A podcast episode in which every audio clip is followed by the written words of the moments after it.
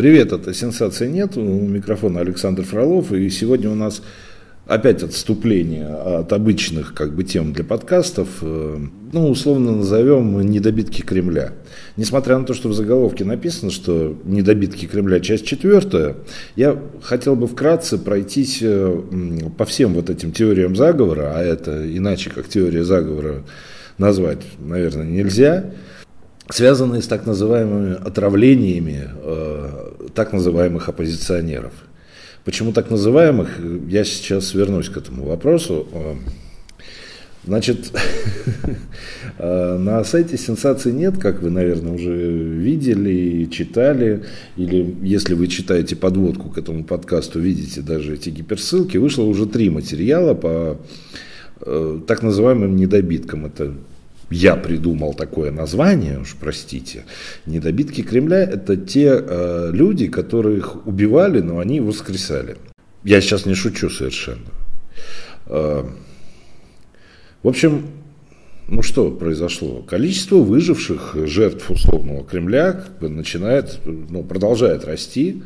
И, на сей раз к условным недобиткам Кремля присоединились Дмитрий Быков и Виктор Ерофеев. То есть все, по культурке пошли. И вот одни скажут, страшно жить, а другие возразят, слушайте, ну все живы и здоровы. Ну, правда, ну, может быть, конечно, не очень здоровы, но живы точно. Вообще в обществе ладно, в определенной среде общества и определенных кругах всяческими правдами и неправдами пытаются доказать, что э, неугодных власти людей убивает ну, всемогущий условный Кремль. Ну, как бы э, все, кто пережил какое-то отравление или ну, вообще что-то, там, морду набили кому-то, все сразу же говорят, это заказал Путин. Ну, это очень удобно. И вот как бы все по канонам сайты, которые не зарегистрированы в России как средство массовой информации, ну и, следовательно, не несут ответственности за содержание своих материалов по закону российскому о СМИ, они как бы выдают э, так называемые расследования. Причем слово расследование я бы закавычил, потому что, э, ребят, доказухи, я пытался читать несколько этих расследований, доказухи там но она такая э, условная. Условная, и вообще это называется косвенные доказательства в уголовном праве, которые ни к чему не могут привести, они даже не могут привести к возбуждению уголовного дела. Я объясню. Э, публикация в СМИ, в средстве массовой информации, она э, э, должна быть поводом для проверки. Если в СМИ есть все доказательства, ну, какого-то преступления, э, если в статье описаны. То есть эм, я забытность свою почти 20 лет в журналистике сталкивался с такими вещами неоднократно, когда кто-то голословно кого-то обвиняет, ты пишешь это в материале, а после этого следует проверка полиции, и она либо доказывает, либо полиции, либо Следственного комитета, либо раньше это была прокуратура, и они доказывают факты, которые приведены в статье, либо не доказывают. И тогда э, газета, соответственно, пишет, пишет опровержение. Э, так как э, всякие Insider, The Bell э, не являются средствами массовой информации фактически, э, ну, это не может быть поводом для возбуждения уголовного дела или проверки фактов изложенных. Э, чем, собственно, они и пользуются, потому что можно городить любую ерунду. Но то же самое с видеороликами э, Навального. Он не является политиком, он не является средством массовой информации, там нету, ничего нету, но э, публикует э, какую-то информацию да, на YouTube. Э, это не может служить поводом для проверки, потому что это не СМИ. Ну, плюс доказуха, как я уже неоднократно говорил, у господина Навального в его многочисленных роликах, это либо эмоции, либо очень странные документы, либо откровенное фуфло, что я неоднократно тоже доказывал. А, под видом документов и расследований а, нам втюхивают ну, реальное фуфло, подделки. И я могу ответить за свои слова, если кто-то вот может возразить. Публикации Беллинкета, The Bell, э, Инсайдера, э, кто там еще, Блумберг у нас очень любит э, тоже написать что-нибудь такое про Россию. Смотрите, как бы складывается реально даже не ощущение и впечатление, что там вот они против там власти, вот они против еще чего-то. Нет. Это делается специально. Объясню для чего.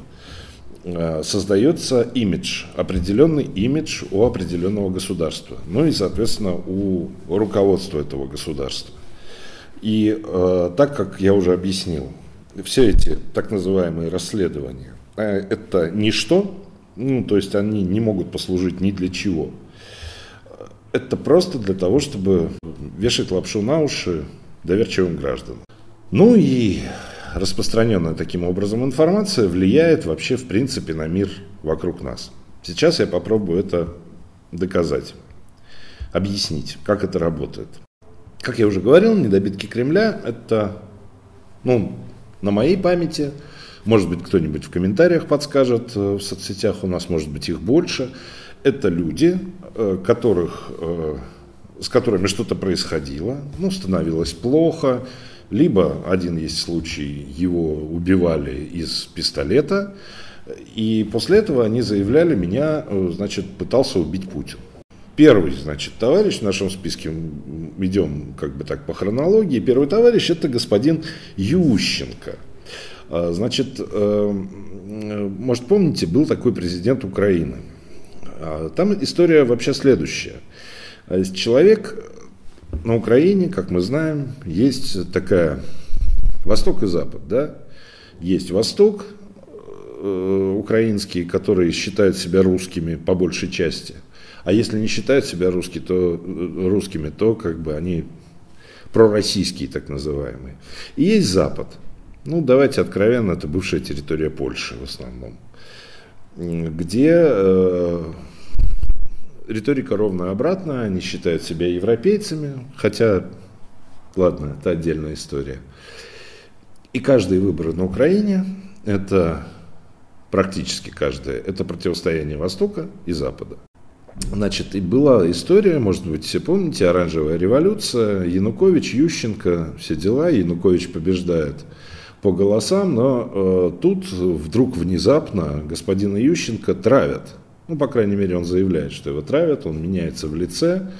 Э, действительно, видно были все признаки непонятно чего как бы на лице. Он, да, откро... он не говорил ни разу откровенно, что меня там заказал Кремль, но подразумевалось все время, что Москва не хочет, чтобы ставленник Запада, Украины, стал президентом. Соответственно, Москва пыталась избавиться таким образом. Этот вброс э, послужил тому, что люди вышли на Майдан. Это был первый Майдан, по-моему, да, 2004 года или 2003 года.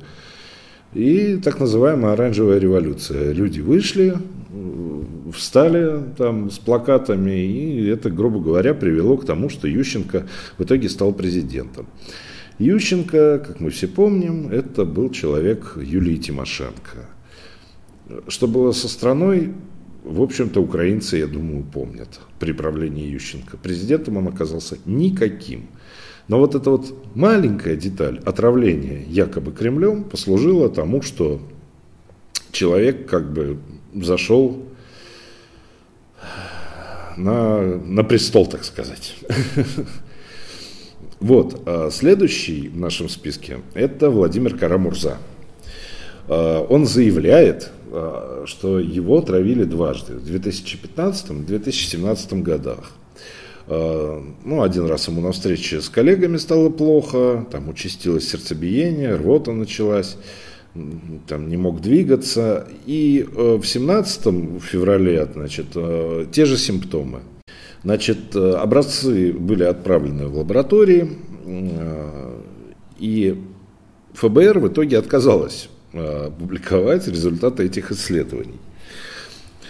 Результатов нет, но Карамурза, если мы откроем зарубежные СМИ, действительно СМИ, а не вот это вот за инсайдер, э, мы прочитаем, что Карамурза, он всегда идет как бы в связке, ну, знаете, вот был Маркс, э, Фрид, этот, Энгельс и Ленин, да, вот трое. И вот у нас сейчас есть такая Скрипаль, Карамурза, Навальный. До остальных двоих мы еще дойдем. Это такие отравленные, но живые. Значит, э, кто такой Карамурза? Я понимаю, что большинство из тех, кто слушает сейчас этот подкаст, вообще не знает, кто это такой. Да и я не знал, кто это такой до тех пор, пока он не стал как бы заявлять о том, что его отравили. Это журналист. Журналист. Э, значит, он что-то плохое писал про власть. Я не говорю, что он писал расследования какие-то, еще что-то я не читал. Но я знаю, что он что-то плохо писал о власти. Следующий в нашем списке господин, это... И это господин Сергей Скрипаль. История была громкая э, на весь мир. Э, доказательств до сих пор, как мне известно, предоставлено не было, что это Россия, новичок и так далее. Кроме фотографий, ну, со всеми известными Башировым и Петровым, да, кто же не знает стариков Баширова и Петрова, которые приехали в Солсбери смотреть на шпиль. Ну и, собственно, куча-куча пострадавших. Мне, вот лично мне, в этой всей истории кажется очень странным а, то, что умерли люди и пострадали люди и получили реальные как-то какие-то такие вот увечья, которые уже после того, как якобы Скрипаля и его дочь Юлию отравили, исследовали местность, там, проводили расследования на месте, там, полицейскому какому-то стало плохо, соседи умерли, якобы на, найдя бутылек, ага, из-под новичка, наверное. А сам Скрипаль и его дочка Юлия, они живы. Единственный э, Скрипаль – это человек, который никогда не был оппозиционером, это человек-предатель. Э, он э, жил в Великобритании. Да, он предатель, он признан судом, он сливал какие-то там, значит, документы за деньги секретные. И это единственный человек, которого действительно можно назвать каким-то таким вот реально врагом Путина. А, почему, собственно говоря, на Скрипале обычно и замыкаются все вот эти вот э, теории заговора об отравлениях? Потому что человек реально этому государству, не Путину лично, а государству нанес урон. Но на этом как бы все косвенные, подчеркну, доказательства, они и заканчиваются. Следующий господин, ну это вообще, опять журналист, вы понимаете, да? То есть мочат кого у нас? Президентов других государств и журналистов. Ну, еще дойдем, сейчас до деятелей культуры дошли. Значит, э, журналист, э, давайте так, очень давно, когда-то, когда-то очень давно, вот когда я только начинал, он уже был военкором, и, наверное, был военкором неплохим честно скажу. Не читал я старых материалов, ну, естественно, речь об Аркадии Бабченко. На мой взгляд, это абсолютно поехавший персонаж. Э, у него реально очень большие проблемы с головой. И то, что он несет обычно в эфире, э, и то, что он пишет, и, ну, в общем, это, ну, по-моему, это доказательство моих слов, что он душевно больной. Э, воспринимать всерьез этого персонажа невозможно в принципе никак. Ну, то есть, ну, есть душевно больные. Ну, и тут вдруг известие о том, что его застрелили на Украине, а он давно уже сбежал на Украину. Ну, от Кремля бежал, видимо. Э, значит, отдельная история. И э, через сутки, по-моему, он воскрес. Ну, то есть показали сначала фотографию убитого Бабченко, рыдающих там его родственников, все дела, а потом выяснилось, что на самом деле никто его не убивал. История, значит, следующая. А, СБУ, а, на СБУ вышел якобы человек, говорит, киллер, мне заказали пророссийские силы, чуть ли не лично, опять же, Путин, значит, убить там 50, по-моему, человек. Списочек на бумажке написан, говорит, и вот тут Аркадий Бабченко. И они, значит, решили провернуть подставное убийство для того, чтобы выйти на заказчиков. Короче, такой бред. И типа, да, Путин, и все, украинские СМИ начали сразу тиражировать. Это Путин заказал Бабченко, то, что он остался жив, это только благодаря нашему СБУ и так далее. В общем, это был настолько бредовый бред, что даже европейские и американские э, э, журналисты просто сказали, вы, вы что, совсем, что ли, поехавшие? Ну, в общем, это была жуткая история, это был фейк на государственном уровне. Э. И вот эта история, она на самом деле, ну, на данный момент уже давным-давно забыта, э, но потому что это был фейк изначально. И не вспоминает никто, как бы, Почему? Потому что, ну, ошибки, а это была ошибка вообще проворачивать такую, в кавычках, спецоперацию, но никто не хочет их вспоминать. А я вот напомню, ребята, сутки, даже больше, у нас все оппозиционные так называемые СМИ, наши российские, и все орали, что Путин убил Аркадия Бабченко. И потом резко замолчали. Следующая парочка. А, журналист Э, ну какой журналист, акционист и блогер. Э, значит, э, акционист господин Верзилов в свое время, это была такая арт-группа «Война», «Война», по-моему, это был, что это было? Это было, это было Пусси Райт, это была Толоконникова. Вообще, вообще очень неприятный персонаж. Я не скажу, что это какой-то борец с властью. Я не скажу, что это прям какой-то оппозиционер. Ну, ну, господи, ну, есть фрики, и, может быть, он и человек хороший. Я совершенно не осуждаю такой образ жизни, который ведет Петр Верзилов. И образ жизни тут не просто так упомянут, потому, потому что опять та же история. Человеку становится плохо, его везут, соответственно, в Германию, лечат. Так вот, Петра Верзилова, по его собственным утверждениям, отравили боевым отравляющим веществом.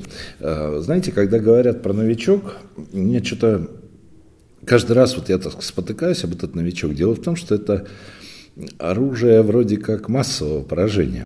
Каждый раз, когда я слышу, что отравили кого-то одного, вот со Скрипалями там действительно кучу народу полегло. Но после Скрипалей, а Скрипали выжили. И куча народу полегло, ну, умерло там немного людей, но все равно. Там еще как-то что-то где-то, хотя, честно говоря, доказательств до сих пор нет. А вот Верзилов и Навальный, которого отравили, обязательно нужно упомянуть новичок. Обязательно. А, оно так не работает. А Верзилова, да, все, у него есть э, СМИ под названием «Медиазона». А, такое оно специфическое, но имеет место быть. И, в принципе, я очень много видел там вещей, э, таких, э, которые они действительно копаются. Понимаете, просто есть СМИ, которые, они отражают только одну точку зрения. Неважно, это Первый канал или канал «Дождь». А есть СМИ, которые вроде как верующие, я вообще этих людей условно верующими называю, верующих в плохого Путина и хорошего Навального, и они э, действительно пытаются иногда играть в объективность. Медиазона – это то СМИ, которое с уклоном в одну сторону, но периодически играет в объективность. А, поэтому травить Верзилова за что? Ну, я не знаю. Та же самая история и с господином Навальным. Дело в том, что э, слухи об его отравлении ходили очень давно. Мы очень подробно разбирали, ну, почему именно на Навальном э, сенсации нет вообще э, останавливались, потому что э, господин Навальный э, каждый год заявлял о том, что его отравили. Зеленкой его облили, а там был какой-то химический препарат. И вот эта вот история прошлогодняя 2020 года, августа 2020 года, когда его якобы там на трусы накапали новичка, а потом а, некая Мария Певчих взяла бутылочку, а, упаковала ее, отвезла якобы в Берлин, и там уже нашли следы новичка. В самом Навальном, я напомню, нашли только ингибиторы холинестеразы, которые могут быть в удобрениях, э, которые могли попасть в простите, помидоры, которые Навальный ел. Я серьезно сейчас. ингибиторы холинестеразы, откройте Википедию, посмотрите, что это такое вообще.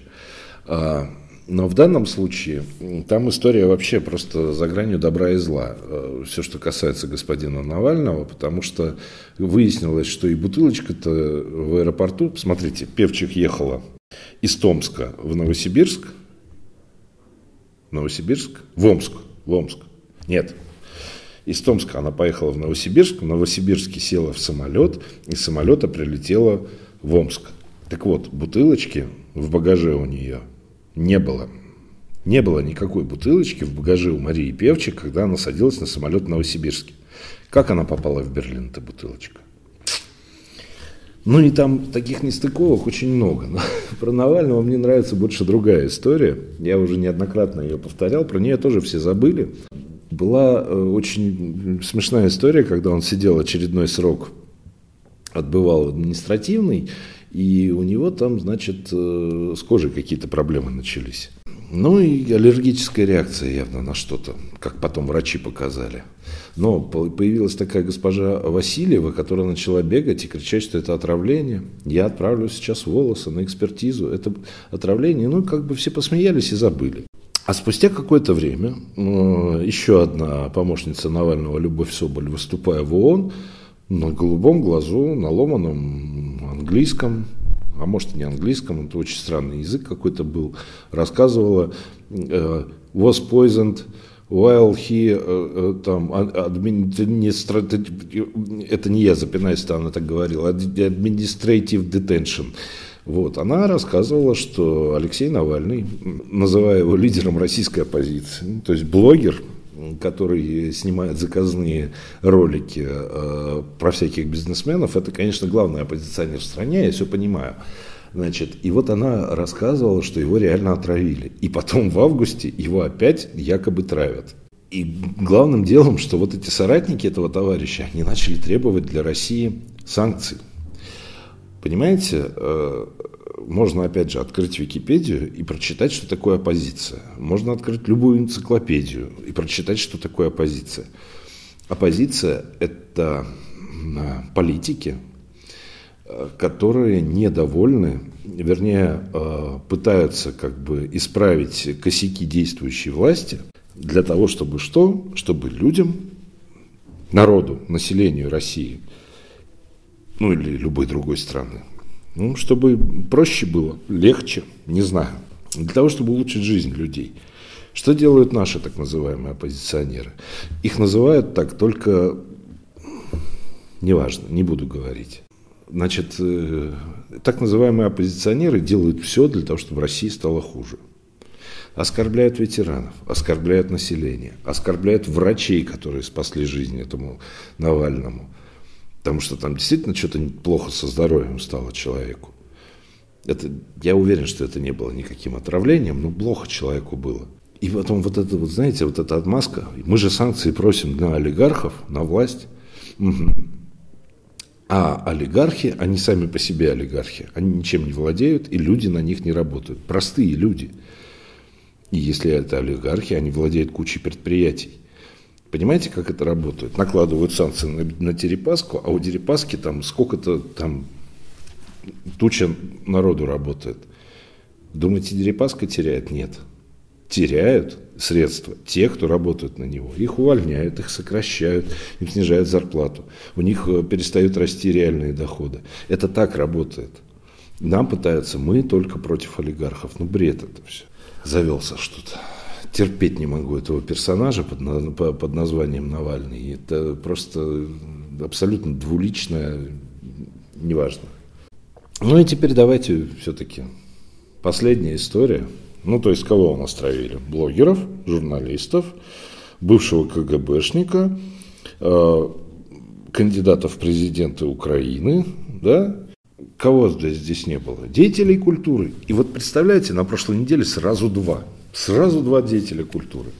Во-первых, вышло расследование в одном из изданий, такое большое обстоятельное с кучей косвенных доказательств о том, что э, поэта и писателя Дмитрия Быкова, помните такого?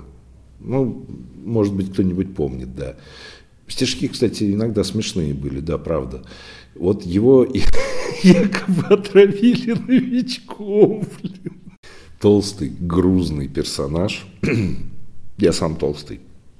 Я прекрасно понимаю, как это на сердце влияет. И... А он же еще больше. Человек, который употребляет алкоголь, и это видно, ну, то есть он этого не скрывает. Э, человеку становится плохо, все диагнозы показывают, что у него, что у него вообще было, и что он диабетик и так далее. И нам тут выдают какую-то многостраничную хрень по поводу того, что это был новичок. Ребята, зачем? Ну, то есть сидит такой Путин в бункере такой. А тут про вас Быков стишок написал. Ай, убейте его. Как? Да новичком, господи. Что вы не знаете, что ли? Так это работает, да?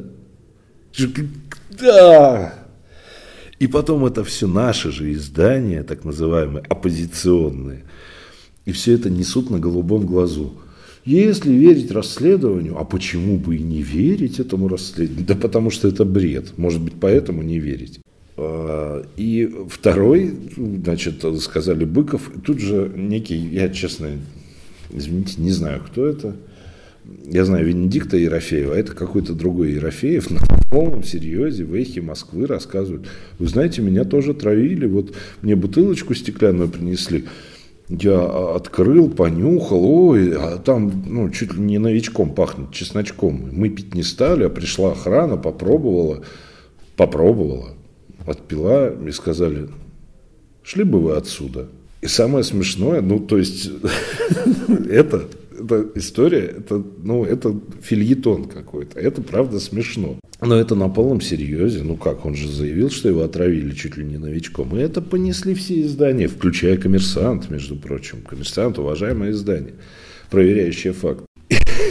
Знаете, я так подумал, я вот в 2000 году перед выборами про Путина тоже что-то плохое говорил. Вот не нравился он мне. И вот вы знаете, как-то в 2003 году водки перепил. Я думаю, что водка была с новичком. Мне так плохо потом было. Вообще. Но выжил. Выжил, да. А вот в 90-е годы я даже на митинге против Ельцина ходил. И была история, была история, что я аж прям попал в больницу с отравлением. В 98 году, вот прям вот с отравлением в больнице был. Вот, и меня там лечили, и капельницы ставили. Я думаю, что это ФСБшники. Новичок нам не испытывали. То есть меня дважды уже травили. Вот. Э, я это вот сейчас вот... Естественно, я чушь несу. На всякий случай, если Роскомнадзор меня слушает. Но почему бы я не могу это нести? Ну почему? Ну да, Путин сказал, вот журналист Фролов, убрать его, не нравится он мне. Господи, сколько нас еще кормить этим будут? Тогда вернемся. Я хотел объяснить, для чего все это делается.